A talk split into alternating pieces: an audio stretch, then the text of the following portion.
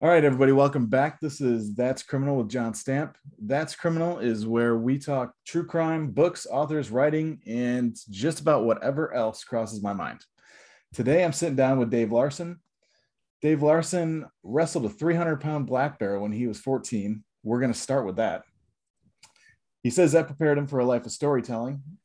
Larson's an award-winning Fortune five hundred marketing executive. Uh, as an author, he's written history, screenplays. He's been a ghostwriter in fiction and biography.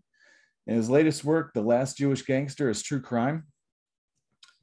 So welcome, Dave, and let's definitely start with the bear. I was uh, I was telling you a minute ago, if I had that line in my bio, I would hope it was a metaphor. So, but welcome, welcome aboard. And, uh, and uh, yeah, uh, let's start with the bear and go from there. Well, it, I uh, the San Diego Film Commissioner, I ran a, ran a, uh, Uh, a for ten years, I ran Best Fest America, a student film festival for both high school and college students. And she came to one of our big gatherings. All these kids were going to stand, one hundred fifty kids stand up and introduce themselves. And she said, well, well, don't just say, hi, I'm Jerry. I like to make movies uh, and go sit down. No, no, no. Tell something that no one else knows about you. When I was fourteen, my oldest brother had left. He'd been, he didn't realize at the time he'd gone off. Uh, he'd gone off and joined a cult in South America with some religious fanatic. And I was just trying to find my way, uh, just about to enter freshman year of high school. And a Ford dealership was holding a summer sale. And this is in Pasadena, where it gets up to one hundred degrees and stuff. And what, one of their promotions was five bucks to wrestle a bear, which today they would crucify the people doing this cruelty to animals. The S P C A would be out. They'd be, they'd be, they'd be, yeah, guns would be blazing or something. And um, uh, so I stood in line, waited, waited. And there were these three gangster brothers in front of me called the Baldur brothers, tattoos all over them. They got in and wrestled. If you could pin the bear, you would win five hundred bucks. So it was, a, it was like pretty, pretty good deal. Now I'm watching these guys wrestle them, and these bald and the bear was had a muzzle on, and it had it had mittens on, so it couldn't tear you apart. And uh, whatever you would do to the bear, the bear would kind of do back. So when these guys came in and tried to slug slug them in the chest and stuff, this bear just kind of popped them back. You know, you know, I was five six, weighed one hundred forty pounds. I had no chance. And these Baldur brothers finished doing their stuff, and they were screaming, that's bullshit, man. After they tried to get it, their bears don't have a neck. It like that goes from their shoulders into their head. There's no neck. So these guys are trying to get a choke holds on this bear. This bear didn't care. He's nope. just brushing them off. So they took a, they took a break right after the Baldur brothers, and they took the bear to another cage where they had a huge galvanized bucket full of ice where he plopped his ass down there. And he just sat in this bucket of ice while they fed him Twinkies and apples and stuff like that. And then they, they then they blew the whistle and brought him back in the cage, put his muzzle on and everything. It was my turn. So I get this little pieces of, of ice clinging to his ass. You know, he's all wet and stuff. This bear. And what did I do? I'm just, I'm in there. I'm just, this thing's towering. He stands up. So he's towering over me. And I just ran in and gave him a big bear hug. And he fell over on top of me. Oh, of course. And I squirmed around three hundred pounds. So, and they blew their whistle and they got him off me. That was me wrestling a bear. Wow. Yeah. Yeah. Imagine trying to run that stunt today. That, oh, just... oh, oh, they wouldn't allow it. Yeah. Yeah. The, de the dealership gets sued. You'd get sued for messing with a bear. Yeah. The bear just... would get sued. Yeah. Yeah. Well, that's, That's a good one. My kids, uh, nowhere near as cool. My kids uh, are always uh, like to regale people by saying that their dad got to pet a cheetah once. Because when I was Ooh. in Africa, when I was in Africa, they had this cheetah who was pretty much just a big docile cat. And so I got a picture of me petting her and her licking me and not eating my hand. But my to a nine-year-old and a four-year-old, that's a that's a really cool story. But she was on the other side of a fence. Very important detail. Yeah. But uh so yeah so you say um that uh, wrestling that bear uh prepped you to be able to work with uh Michael Hardy, the subject of uh your your uh, newest book, The Last Jewish Gangster, uh for two and a half years to to get his biography down, or his story, so to speak. So yeah, um, the uh, as I've read it, as I've read it, we talked about this a little bit. I don't know the guy, um, but didn't sound like the easiest person to work with. Um, but yeah, if you could go in and how did how did you come come to be the guy who got to write his story? Well, I I was uh, the the full story. What happened was that I um, I wrote a wrote the first chapter of friend's book, who was in the uh, California penal system for fifteen years. He was accessory to murder. He wouldn't roll on Hell's Angels, and so they put him away. He was a, a quote accomplice to a murder, and um, so I, I met him. Uh, he was working with an organization here called Boys to Mend, a mentoring group that's really cool. And um, so he told me about that. I wrote the first chapter, and we always wanted to get back together and do some more. He still does. We still talk. Um, but I wrote that first chapter. I was living with my brother. My brother lives with no one. My brother's a year and a half older than me. Uh, my soon-to-be divorced ex-wife is sitting in one bedroom reading a Bible. My soon-to-be um, ex, soon-to-be ex uh, son, uh, stepson is in a, another bedroom, and he's practicing his scales for musical theater, and his dog is howling. Nice. And my brother is watching, like he always did, two hours of financial news T V. And I'm sitting in the kitchen along with him, kind of, and I'm, I got to get out of here. It was drizzling outside. It was a May. Uh, this is May nine years ago, and uh, this month, yeah. And I went down to the Upstart Crow Bookstore in Seaport Village, where they were holding a opening paragraph slam. And I went down and read the opening paragraph to this gentleman's story, and I, I won first place. And uh, someone, um, uh, I won a, uh, first place was a cup of coffee and a book, you know. Uh, Uh, and a gentleman contacted me a month later through LinkedIn. Are you the same Dave Larson that was at this thing and read that? Yeah, I got a job you might want. And he introduced me to Hardy. He did it uh-huh. just via, via emails. And uh, so I met Hardy at a little restaurant, uh, not knowing much about him, not knowing he'd killed nineteen people, the last one being his wife. Not knowing uh, he'd spent twenty-six years in prisons and jails. He was a godson of Bugsy Siegel. The, the crimes he committed, uh, he kept on telling me what he did, which is interesting. So we decided we'd meet weekly, and I kept on documenting what he did. And finally, he trusted me enough to tell me why. It, it had everything to do with his mom. His mother was a queen in New York crime. They set her up with the largest bookmaking operation. She handed out, she handed payouts to dirty cops, politicians, and judges. And this little five-year-old kid would come over to her house. She'd say, "Get away, get away from me, Michael." She had her parents raising him, and he was always living in her shadow. She never gave him a taste of anything. She just, and his father was out of the scene. So he kept thinking to himself, okay, you love them, the gangsters, the mobsters, you don't love me. You think they're tough? Watch me. And so every time he committed a crime, he wanted to make sure his mother knew. So, which is just kind of really distorted. Yeah. You know? Yeah.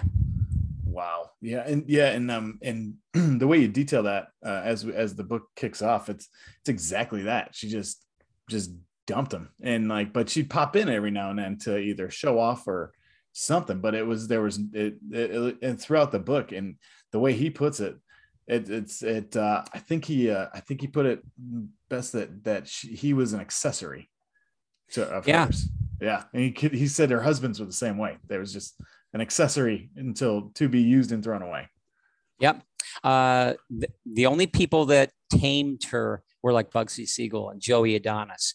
And she had a couple, one husband that was probably more in charge.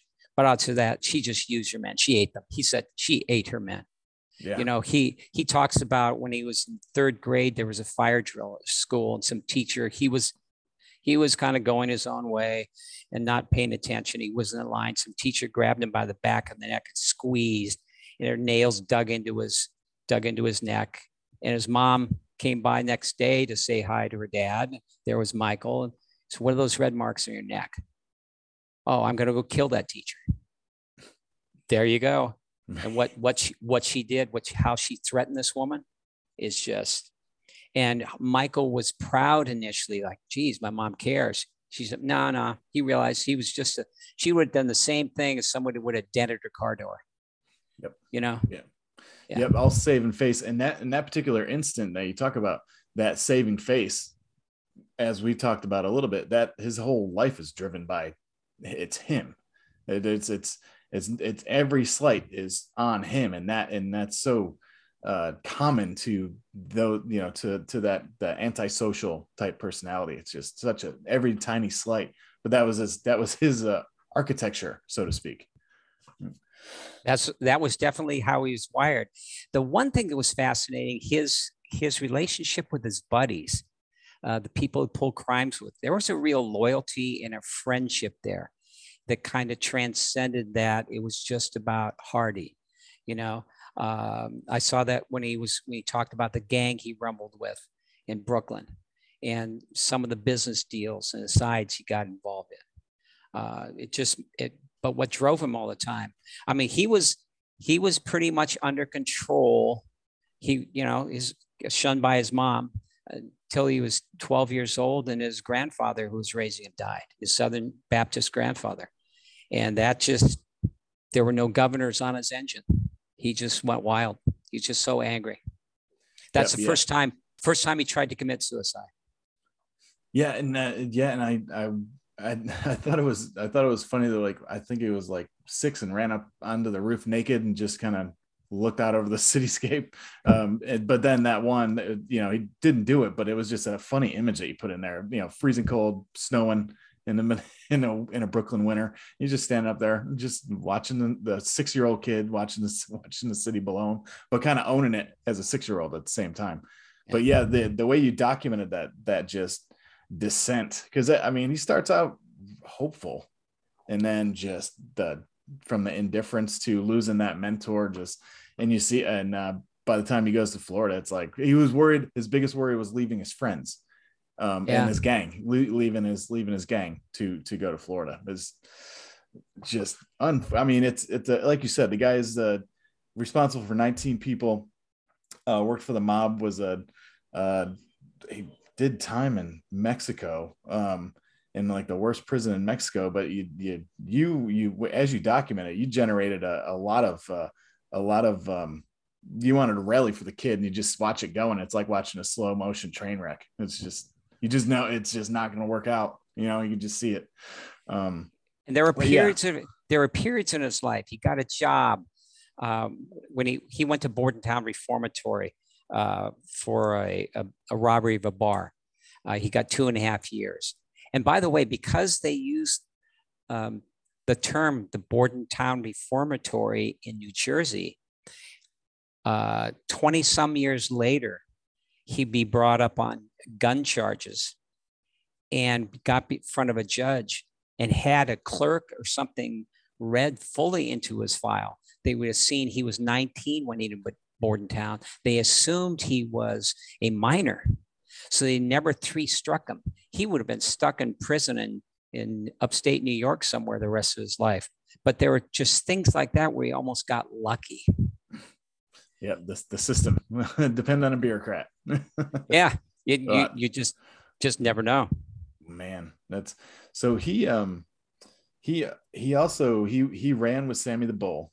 Right. They were, they did stick ups together. Like, and it was, I, I don't know the hierarchy was, was Sammy in charge, he in charge, or were they kind of running and gunning together? No, uh, Hardy was in charge for, yeah. for over a couple, over three years, Sam the Bull and him pulled twenty-three jobs together. Hardy had a smaller crew that would do some, uh, you know, stick up uh, dice game or, or, um, uh, uh, rub some, drop some drug dealers or something. When he got involved with Sammy though, they really upped the stakes. They were, they, three different times they kidnapped drug lords in New York City and held them for one million dollars ransoms. And they put them on ice in some place, you know, and uh, they collect the money afterwards. Um, they uh, there were dirty cops, as you as you can imagine, in New York at one time, and uh, uh, a cop that they were working with that was feeding them the information told them where they did their last pickup when they were doing. Um, there were some bag man was picking up all kinds of uh, payoffs along the way. They hit them three different times. Got a million dollars total out of them. You split that up. And I asked him where the money went. This is fascinating to me. And he almost got, he was uncomfortable. I said, what'd you do with all your money? I'm, it was, he didn't like to be challenged too much. And he just, I just spent it all. You know, well, how do you spend a million dollars not tax-free? You know, he didn't buy homes. Yeah, he bought some cars, but he'd rather steal a car. So it was, it was going into uh, wearing the flashy pinky ring, going into a big club, the Silhouette Club, where where someone famous is, is Sam Cooke is performing or something like that, tipping one hundred dollars back in the sixties, early sixties, peeling off money to, to the maitre d', to the to anyone that gives them a table up front and stuff. It was like that scene from from Goodfellas, where they walk into a bar. Uh, big club, and uh, it was Bobby Vinton is singing, and it was almost the same way. Hardy Hardy was living that life. By the way, he did not, he actually met Henry Hill from Goodfellas. Oh wow! He spent some time in prison. He, yeah, his opinion, he was just a rat punk, you know. yeah, yeah. As you can I, imagine. I only remember Henry Hill from uh, Howard Stern show. Back, you know, oh, yeah. back commuting, commuting back and forth to college, and that guy'd show up, and even as like a eighteen, nineteen year old listening to that guy is like, that guy's not doing well. Like that's a that's a lot of hard years on that on that guy. You know, it's just. But I mean, yeah. that's but like you said, uh, you know, uh, dropping a hundred just to get a table all just feeds into that that. Uh, that persona his mother created by, you know, threatening the teacher, showing off uh, in all these different ways just to save face. Um, but yeah, his mom, she could have, uh, she could, she should have a, a book all herself, just in the in the parts that that you write about her. Because uh, when I saw the the the, you know, I didn't get past the cover until, you know, I'm immediately thinking of Bugsy Siegel, Meyer Lansky, uh, that that old Murder Incorporated crew. Uh, when it says The Last Jewish Gangster, because I, I I don't, outside of those guys, I, the you know the Gaudis and all the flashier people take take the cake. Um, but it, it's funny, as soon as I start reading, I'm like, oh okay, well that makes sense. Mom, you know, Bugsy Siegel's is god. He's Bugsy Siegel's godson. He ran with Meyer Lansky. Oh, makes perfect sense. But um, yeah, his mom just. Uh, coming from nothing. And, and like you said, queen of the underground in New York City, running money laundering operations for all these, these four famous, very famous, you know, the guys who, who you're not supposed to put the Cosa Nostra on the map, but these are the guys that did, you know? Right. But uh, yeah, she was, she was something else on her own. Meyer handled, handled most of the uh, money laundering and stuff for the mob, did all the books and everything. And she took suitcases full of money. She flew down to Havana a number of times to launder at casinos down there.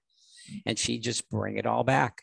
And every once in a while, she would give him a tchotchke, a little tchotchke of a, of a shot glass or something in Havana. She'd bring back, here, Michael, have this. You That's know, right. Ooh, what am I going to do with the shot, glow, shot glass? He's nine years old, you know? yeah. Well, he, he got started pretty pretty young. So maybe uh, maybe he hit it after uh, Daddy Daddy Roy. Was it Daddy Roy that uh, Daddy Roy? Yeah. Yeah, like uh, the thirteen year old uh, uh, compensating for for losing his mentor by slamming back a bunch of booze and pills. Like you're thirteen, yeah. man. Like what are you doing? Wow. Like I don't even. I can't imagine what I, I. I'm pretty sure those two things would have been so alien to me when I was thirteen years old. I wouldn't have even. Got it. But he's just like, yeah, I'm going to have it. I'm going to throw a few back, take a nap, you know, at thirteen. he was, such, he was a big person, huge. When I met him, he was three twenty-five in a wheelchair, missing half of both his feet to diabetes. You know, um, you know, that's, that's a, uh, uh, he was six one when he was fourteen and already two hundred pounds. So he was, he was feeling, uh, Uh, his size and using that to intimidate, even at that age.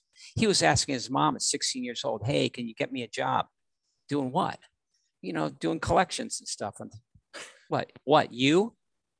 So you, you don't think I'm capable? No, she just wouldn't throw him a bone. Mm-hmm. But but when she got stuck with counterfeiting money with him, when she was in, uh, this is in the second book, when she, uh, well, at the end of this first book, really, uh, when she's in, uh, go to go to Tijuana to the Caliente racetrack, uh, she begs Hardy, begs him to take her time. And he finally acquiesces. He thinks, okay, she's finally going to love me, respect me, something. She says, I'll be there. I'll send you money. She just disappeared. He had to fend for himself. He was, he went to work for a gay drug lord, which is, uh, Mexican prison is an entirely another world. The place. Yeah. You're not. Yeah. yeah I, I like that's, that's a fight for your food prison. Like that's that, that, yeah, that, uh, they said he was a pistolero. They they actually called him a pistolero, which I I, I found funny. It reminds me of like a spaghetti, spaghetti Western or something like that, you know? Well, he um, was supposed he was supposed to sell and collect money, sell drugs, and collect money from the twenty-five Americans that were stuck in there. So these th this place, you understand, on Tuesdays was girlfriends could visit, Thursdays wives, and on Sundays they'd open the gates to the prison. So whole families could come in there. They have taco carts and fruit trucks and stuff like that. They'd be playing out in this big field in the middle of this prison. It was it was just wild. Unlike, and you could have knives in there and you could have guns in there. But the but the deal was you couldn't use them to escape. And everybody played by those rules. Oh, okay. You use them for your own personal protection. Inside a prison. Just not inside a prison. That's right. Not on the guards. Not, and not to escape. So, yeah. And if you did escape, this was fascinating to me. If you had three years to go on a, a ten-year sentence and you escaped, your time would keep running while you're outside prison. They, if they arrested you a year later, you'd only have two years left to go. And you That's... wouldn't be charged with the escape because they said it's the nature of man not to be held captive. It was... I'd never seen it, seen or heard anything like that. That's fascinating. the, and this prison, this prison had whole families living there too. Well, they arrested the father, and the, everybody else just moved in. So yeah, was, what, are, what are they supposed to do in, in that system? What are they? What are the options? You know. Yeah. That's wow. That's, but so yeah, he did a year there. Um, but and and um, but like you said, when his mom's begging him to take the charges, just another throwaway, just another accessory. Just uh, she got what she needed and, and bailed. But um, didn't she? So he takes the fall for her, though, for that one. But didn't she? Didn't she um, feed him to the feed him to the prosecutors a second time? Yeah, what she fed him. Fed him to the feds. Yeah, uh, fed him in um, nineteen seventy-two. He was running a finger of the Five Fingers International Car Theft Ring. Uh, this, this is where poor people they would they would go buy a brand new Cadillac, drive it home, pull it into the circular driveway. Oh, honey, honey, come on out, run in the front door. The car would be gone. They drive it over to a warehouse that the mob had because they had people just follow them. Drive it over to the warehouse. They took V I N numbers from old wrecked cars. They put it, put that on the up by the windshield because that's really where everybody checked, even though there was one on the rocker panel and one on the engine. And they had a guy in Albany that altered paperwork. Then the cars were theirs. They buy them for six hundred bucks. Hardy was in charge of distributing them on the West Coast. So he would drive them out. He drove across America, geez, forty times in his life. And he wow. delivered cars. And she was living in La Costa area, and she would get, uh, you know, tell about a dealership that was just going under, have real good deals. I got this car here, and they'd make twelve hundred bucks a piece on it. And that was her job. Well, it's always a little old lady that sees things, and someone living next door. These cars were blocking the street. They had new Cadillacs with, with New York plates on them. And uh, she called up the cops. They sat on sat on her, watch, watching her for a couple of weeks, and then pinched her. And then to cut a deal to reduce her time, she gave up her son. What a, a sweetheart. And, yeah, what a family. What a family there. But you know, you know, you try to put that in context of today. And with the, the cars, the way they're built, the technology and, uh, and the systems that law enforcement have, you're like, he's not going to make it. he's not going to make it past, uh, you know, Schenectady on the way to California. But nineteen seventy-two, uh, N C I C, if I don't even know if that was in, in existence yet. So the idea of pinning that pinning that windshield VIN on that car, nobody's climbing under there to, to check the engine block. Nobody's gonna, nobody's taking the time to do that on the side of the road. So that's easy. Just taking, all you're doing is you're you're making money by the time you drive out there. That's and and who's what are the chances anybody's ever gonna find out? Yeah. That's, well, he yeah. told me one one time he uh, one time he uh, was interesting. He said, "Here we are in two thousand fourteen, having this discussion. He says, you know, today with today's technology, D N A, the way they can track phones, and cars, and everything like that. The, the, he robbed dozens of banks along the way. There's no way that he'd be able to commit the same crimes today than did back then." Yeah, just not possible. Technology alone just uh, just takes all of that away, and it's a, and it's just getting harder. I mean, with um, with any kind of scheme anymore, it's because uh, I mean, look at the, you know that. Just running the the uh, those kind of schemes today is a completely different business trying to rob cars. I mean, they've still got some pretty good creative uh, car theft rings around, but they've got a really tight time frame to get those things on a cargo ship and and off overseas. There's no like domestic trading market anymore for for those long term uh, car thefts unless you're chopping them up into pieces. But but yeah, it's just the technology's taking all that away at this point. Which hey, is uh, an interesting comment, you know, it's an interesting comment on, on the times we, we live in. It's harder to be a criminal. It is harder to be a criminal in some ways, I guess. Yeah. Yep. Um, but yeah, that's uh, just, as I'm reading all of that, just, uh, just the personality that, that you had to deal with. Um, you started out by saying that, that he was all about telling you about his deeds, like telling you his story and the legend of Michael Hardy, um, until the point that you built that trust. How long did it take, and how did you guys' relationship evolve over time when you were trying to get all this out of him?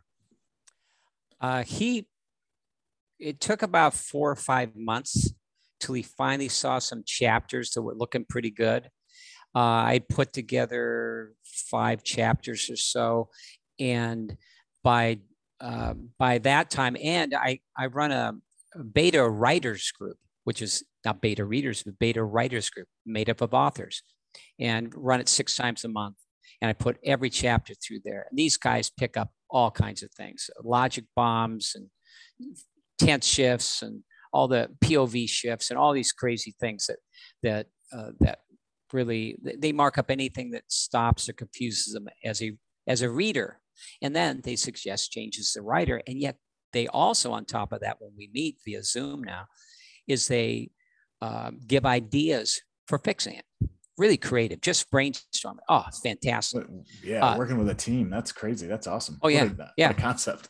Yeah. I, I, oh, it's, yeah. it's, it's, I've been doing that since two thousand thirteen after I met the gangster. So um, he, uh, I did not challenge him. I noticed uh, early on I couldn't challenge him. I had to listen, accept, and encourage. And I'd only ask questions for clarity. And then when I could, I went and researched all these, all these crimes and things he said he did through other sources. Uh, I'm in touch with his, uh, with his younger sister right now. She lives out in Florida. Uh, the other sister that's younger than her doesn't even stay in touch with, any, with him. him. She didn't want anything to do with him. Yeah, I understand. But it was, but it was going through... Um, getting these chapters in front of his uh, his uh, lawyer, Jimmy Blatt, too, have him look them over and make adjustments, because no, no, I wouldn't have done that. This is what the interrogation room, where the visitor's room would be. This is what, what happened, because I didn't stop Hardy when we were talking to go over that detail. He'd, he'd, uh, he'd add the color afterwards after I finished that, that chapter. Yep. So you get the architecture down and then bring them back for the senses and all that, that aspect of filling the, the, the detail, the color, as you say. Yeah, that's, I was wondering that, because the, um, as you described your guys' first meeting, it's, uh, it's like, man, that's, that's a, you're talking to a stone wall. That's going to take a while, but just, just getting a, a immediate feel. Um, He was so hungry, though, to have someone tell his story. Nick Pileggi had set him up with someone that was supposed to do it for him. And this guy was a drunk or something. He kept on promising him. Uh, Nick had also set him up with uh, uh, to sell part of his life story uh, that got turned into a movie called Fatherhood with Patrick Swayze and Halle Berry. And, uh, and this guy, uh, Bobby DiBrino, was supposed to be doing that. And that just never, the guy was just full of it. He was just, he figured was scamming Nick Pileggi. Nick Pileggi, you know, wrote Goodfellas and, and yeah. Casino. He had the books for both of the movies too, but worked with Scorsese. So I've been in touch with Nick and met him a couple times too. Pretty interesting guy.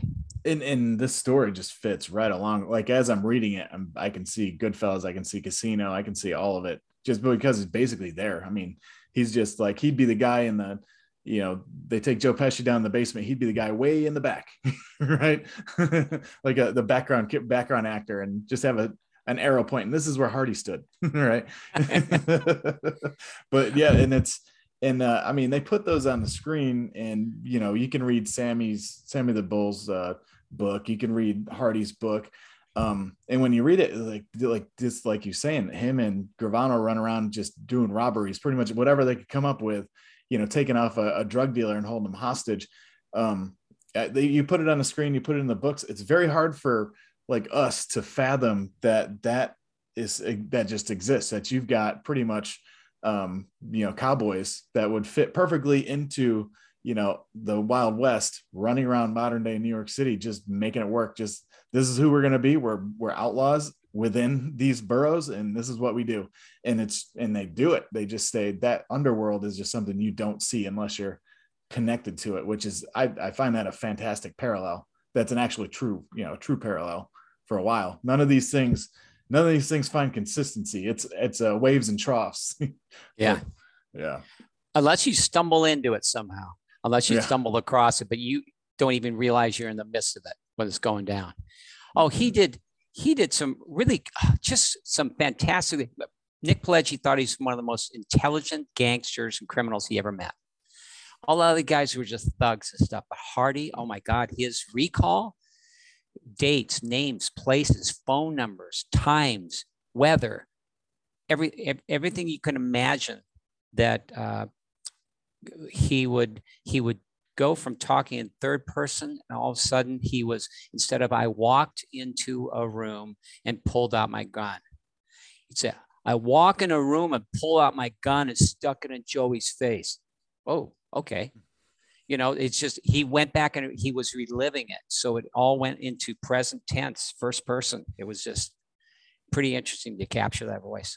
Yeah, what a what a great uh, what a great perspective to be able to have him be in that cognizant uh, that that cognition to put himself right back in that situation uh, would just uh, and just eliciting with all those, like you said, you just uh, you didn't challenge, you just collected, but with him actually going back into that moment just fills so much color uh, to these stories. That's um, but it is it is funny, like you mentioned, you know, that the descent as a, a little kid, just like everybody else's little kid. And then by the time he's thirteen, he know he just sees it and he's like, I'm done. This is, it's all about me.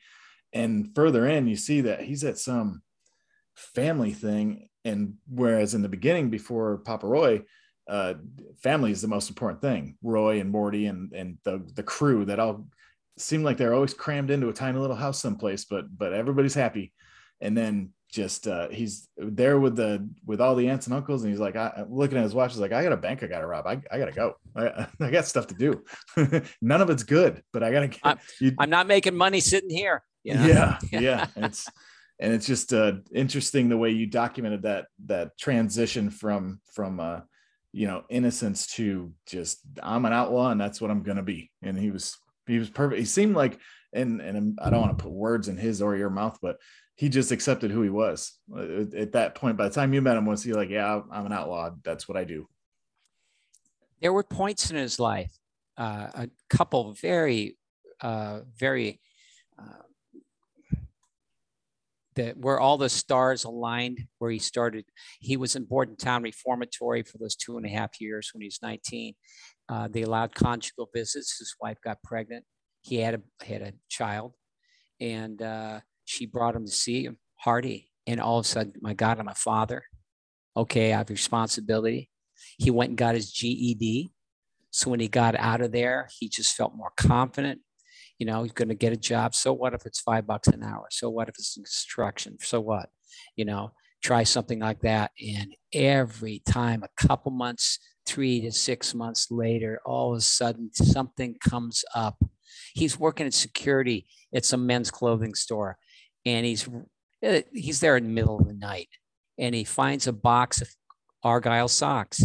Well, it's not Argyle socks. It's full of money. It's got twelve thousand dollars. He's smart enough only to take half of it. He only takes six thousand dollars. You know, fluffs up the rest of the money. He gives three thousand dollars to his buddy, three thousand bucks to his buddy who got him the job. And he's they're living large. Life is good. But he starts in, in it. And uh, he was driving home after he got that six thousand dollars. He was driving home and he's um, uh, still dressed in a uniform and everything. And he sees some guy, some guy cuts him off. So he flashes his lights and the guy pulls him over. He's, he, he gets fifty bucks off the guy rather than saying he's going to write him up for a ticket, even though he's wearing security, security guard. And that fifty bucks meant more to him than the three thousand dollars he just pulled in for himself. It's just, it's just uh, the the way he looked at things. That's a that's a that's a weird perspective, but I also get it. If you could, you're just scamming some dude in the highway in the middle of the night. That's that's got to make you giggle a little bit, it's a little bit inside. Yeah. Not that I have that instinct, but it is it does entertain me to you know to challenge oneself, I guess. So yeah, yeah, and, and so this is a, a three book series that you're working on, correct? So yes, the the we started we get up to. Um, adulthood here, and then two and three are are, are coming down. Yeah, what's your time frame? Uh, book number two will be out in a couple months. Um, it really chronicles him uh, getting out of going. Well, it starts with him going into prison in Mexico, and it ends with him in he's in witness protection. He goes into WITSEC. Um, because he was so pissed off at Sammy the Bull Gravano when he gets out of prison for the car theft that his mom turned him in for, that, that he that he decides he's going to, Sammy will give him the time of day. So he says, okay, I'll get even with you. So he wears wires for Giuliani, and he uh, he gets Sammy for these Dunn brother murders. And so they they tuck, they they send him to Hollywood, and he's allowed to pick any name he wants. And he Uh-oh. picks out Michael Hardy, because of uh, John Wesley Hardy, the famous outlaw in the eighteen hundreds, uh, and he goes to he, and he's and he's just hanging out in these uh, uh, cheap cheap hotel the Fed set him up with. He's just waiting for whenever they do call him back to go back to Brooklyn testify, and he calls up somebody he met years before that was trying to get him to be in a in a some cheesy little movie, and it being Easy Rider. And I, I know.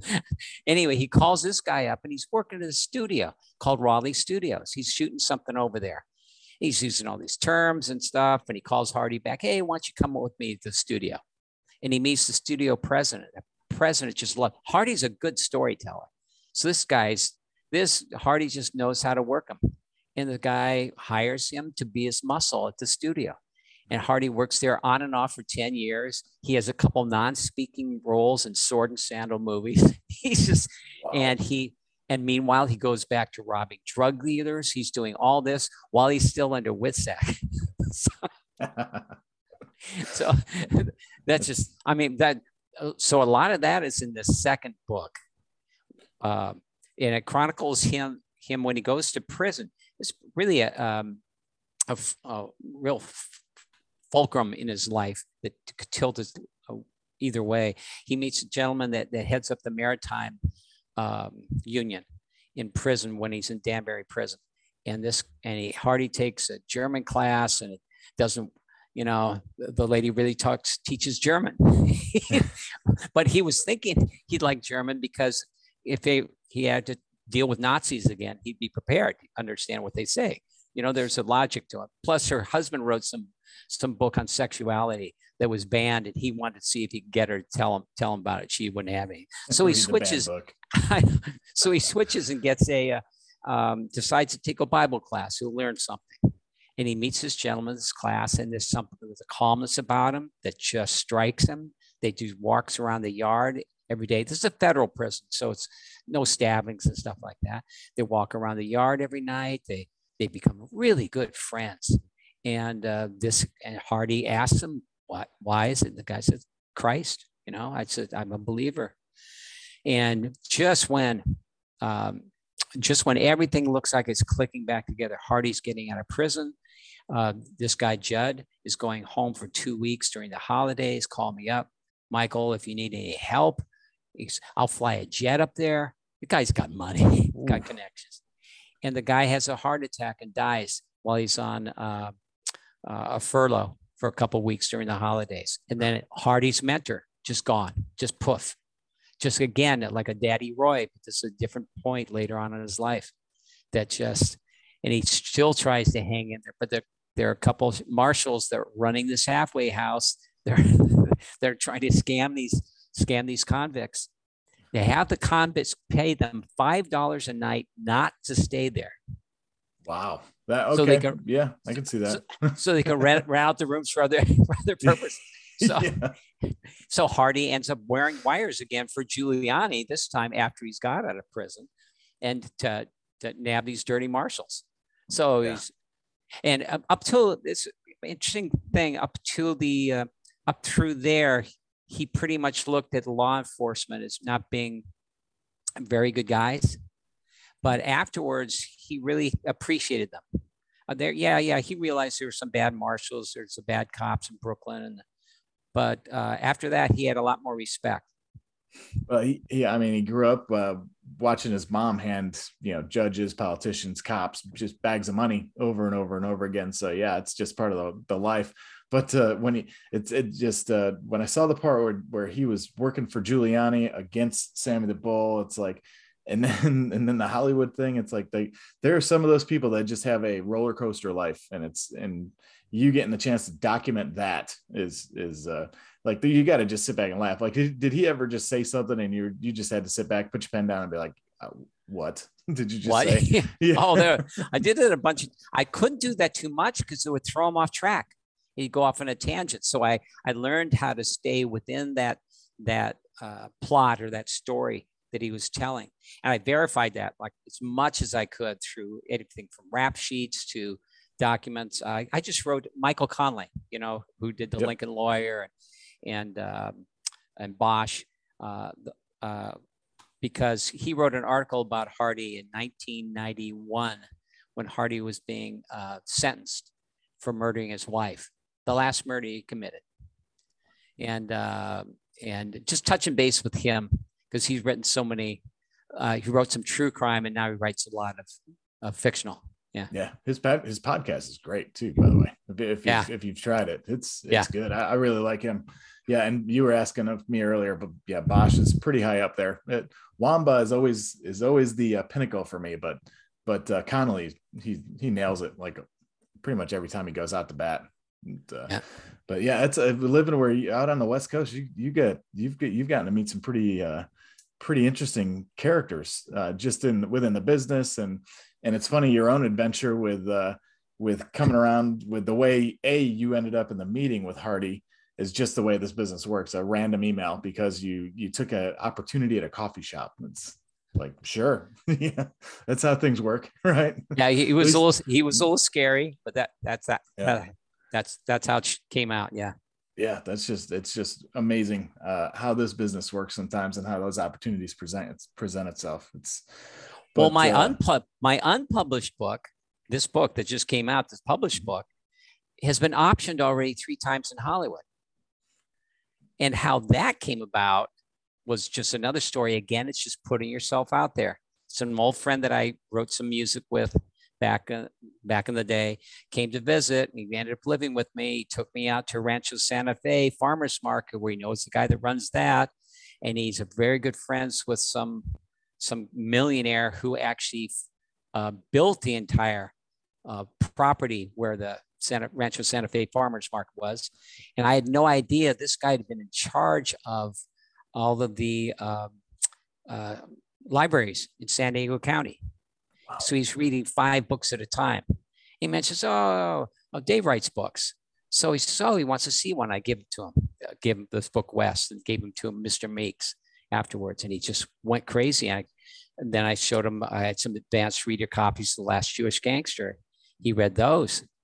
He read that. And three weeks later, I meet him. He says, slips me the business card for his son-in-law, who was a Hollywood producer, director, and um, uh, editor. And he fixes all these T V shows. And he said, I just sent that the book up with my daughter. And the guy calls me two weeks later, said, I got to meet. So he had a, ch this guy actually had a chance to meet Hardy, and, you know, uh, pretty interesting. It's, yeah. That got the ball rolling in there, but it, all, it takes somebody that is uh, a real champion to get something happening in Hollywood. You need a director, or you need some talent that's really tied into it. And then just the financing. There's just so many things that can go wrong, but when they go right, it just can blow up. Yeah. And it seems like that's how this whole bit, I mean, there's so much content that floods those people that it's overwhelming for them. Like there's, there's zero chance, you know, you just send it, ends up on the slush pile, and it's like lightning striking. Like it, because it's, and it's not to say that, that the people holding the, the that are at the gates are bad people and don't want to let you in. They just can't see you because they have a tide of paper coming at them over and over and over again. It's, have it's you wild. had have you had anything any any tickles along those lines, getting any of your books or anything? No, you know? um up until uh up until Blood Red Ivory, uh, I've really just uh it's been fun for me. It's a uh, recreation. And it's funny, uh last year, um because uh, I go to I'll go to book conferences and do panels and and and uh, and signings and stuff like that. Um, and my wife will go sometimes, but the last year was the first one she actually got to go for the entire thing. And as we're sitting there, I'm just I'm just having fun. I get to talk books with readers, who get to get on panels and mess around with other authors. And um, so my wife, but my wife is a social butterfly, so she's wandering around this conference talking to everybody, and she's seeing all these um authors that that that's their job, that that's what they do, and and um and she's like, yeah, this person is, is really successful doing this, and she does that, and I'm like, oh, that's cool, that's cool. She's like, you're you need to stop being an artist and start looking at this as a business at some point. I'm like, well, I'm not as smart or mature as you are, so I'm just I'm I'm writing the crazy stuff that pops in my head, and but I'm but I'm like, hey, you're kind of right. Like, if I'm going to do this, I should probably start looking at the business side. So honestly, it's it's been fun for me, uh, and and it still is. But it, I'm just starting to pay attention to marketing and the business and all that stuff. So I I honestly, I I like I, I made the decision to to be a professional. So like like I told you when we were talking, I didn't actually become an adult until I was thirty-six when my first kid was born. So I'm I'm you know eight years into this writing game with seven novels, and I'm like, okay, I'll I'll uh, I'll be a professional, you know. Okay. So so it's, yeah. So as an answer, I'm I'm working on it. So I know your and your wife is helping you walk work on it too. She's she's a, she's the Brandsy outfit. Every, you know, you can you can meet us for five minutes and you already got that figured out. but but she's passionate. She loves your storytelling too. She she's, thinks she really got a got something here. She's a good coach. Yeah. She and she. uh She's uh she'll let me know. She she like when I was playing around doing some recordings at night, when I was tossing around this podcast idea of like, what do you think? She's like, nope. Like, okay, I'll go back to the drawing board. How about this one? Nope. And it was once once I got a yes, I was like, okay, then I'll uh, maybe I'll maybe I'll kick the green light on this one. We'll see. Um, but yeah, she's uh she's definitely in charge. She's my uh she's my manager. Great. Which is best for everyone. Yeah. Yeah. But uh, you mentioned uh, West and Mister Meeks. um talk go talk about the talk about those a little bit. Uh those are books i, I wrote. Mister Me I wrote West, Journey Across the Plains, uh when I just after I started uh interviewing Hardy. And it's an idea I had. I was stuck in traffic and on these two places, the eight oh five and the five going north. They jump jump meet up in Del Mar, and stuck in traffic, and I looked off to the right at the hills just near sunset. And I was thinking, geez, the the pioneers that came down these washes, you know, these down these hills and tried to go to these riverbeds to try to make it to the ocean or get somewhere. They just had to have balls of steel, you know, uh, how, how they could pack up what they had and feel safe traveling around. Um, and it started germinating this idea. So I told this entire book through journals, journal and letters uh, and postings. And uh, I make up this story at the beginning. Everybody believes it's a true story. So they believe Hardy is fiction, and they believe West and Mister Meeks is is nonfiction. Uh, but I I, I I I do set up I do set them up that way. And I wrote the story out first. It's a father taking his family, a seventeen-year-old girl, fifteen-year-old son, and two twin-year-olds, nine-year-old twins, and, and wife uh, from Pittsburgh to on the onto the Oregon Trail. And even before they leave on the Oregon Trail, the seventeen-year-old daughter slips into a, a darkness, as the father writes. And their family is told that, that uh, she'll never recover. And uh, they say, by the way, if you hang around here, you're going to get infected. Hardest decision the father makes. He leaves money to their caretakers. Please take care of her. And he takes off with the rest of his family. So you, you see him writing in his journal all this, all these horrible things that are happening. They're struggling to make it through, but they're staying alive. And then all of a sudden, there's a separate journal entry that starts. It's interwoven, and it's a daughter who has lived, and she starts documenting her travels. Whoa. So the promise of the story, these journals make it together somehow, but you don't know how. And it, it goes on. Um, um, The basic idea behind it is my great-grandfather went to an auction in Sacramento, found these papers that he just bought. They sat around in storage for a hundred years or something. And then, ooh, I got my hands on them. I reprinted them with great care. So that's, that's that story. And then Mister Meeks is a, a story on uh, kind of the same. It was a manuscript that was that was lost. A young cub reporter from uh, San Francisco Examiner was interviewing Meeks, an old grizzly mountain man. And you see the uh, reporter's notes where he says, oh God, I got to spend another afternoon with another crazy old man that thinks he did great things, you know, and he, and he comes to really know him over the next couple months. And, uh, and Meeks was a key, um, key driver in the West story because he helped the, the girl that, as she came, Sarah, the, the girl that came to California to look for her family afterwards, couldn't find them. So she had to hire someone. She found an attorney, found this mountain man and his son. They went out looking. Wow. So That's... it's they're kind of wove together like that. Pretty cool. Yeah, I, I found those. I, I didn't get to dive into them because I was trying to get trying to get through Hardy uh, so that we could, we could, uh, we could chat, but yeah, I'm, I'm that's very neck, very next on my list. Once I'm done with Hardy, I'm, I'm oh, cool. diving into those. I just, the, yeah, the format was, was just very cool. And it's funny, you mentioned, you know, the, the inspiration that comes because you're, you're stuck on the freeway looking over at a hill, and it just automatic. I thought of um, uh, Elroy's uh, L A Confidential. When they, uh, you know, the that that uh, enforcer group of detectives are just taking in all the organized crime guys coming from Chicago and Saint Louis and just pounding them in the into the dirt to send them packing.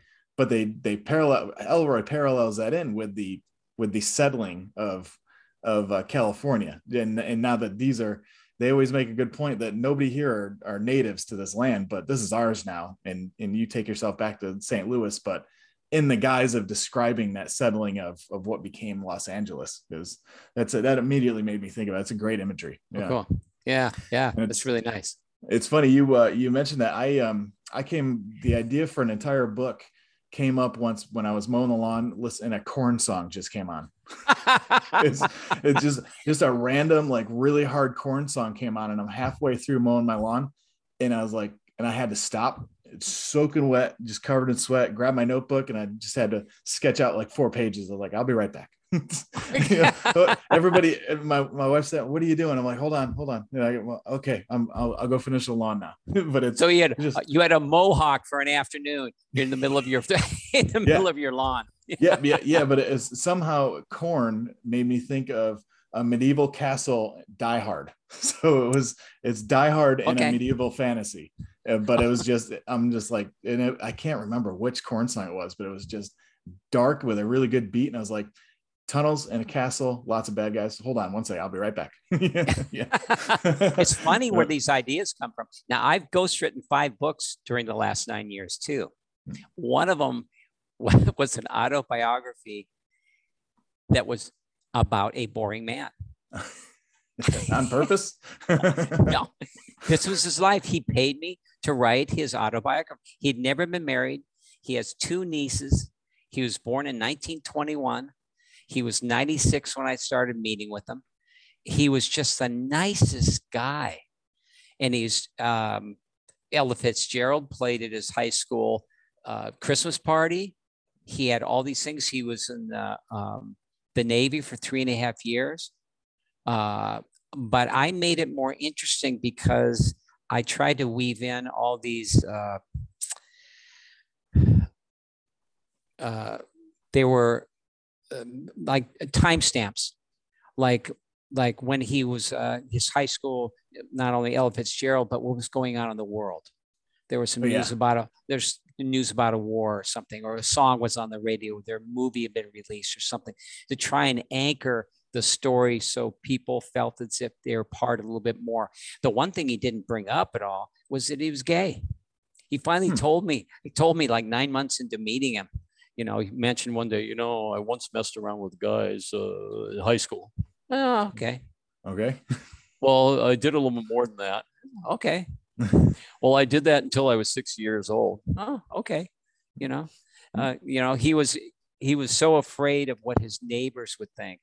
And oh, wow. he, yeah, and what his nieces would think. And he finally wrote, wrote him a letter that was classic. And he showed me a copy of the letter. I finally wrote my niece, nieces and told them I'd been gay. And I didn't participate in anything ever, ever since nineteen eighty-one.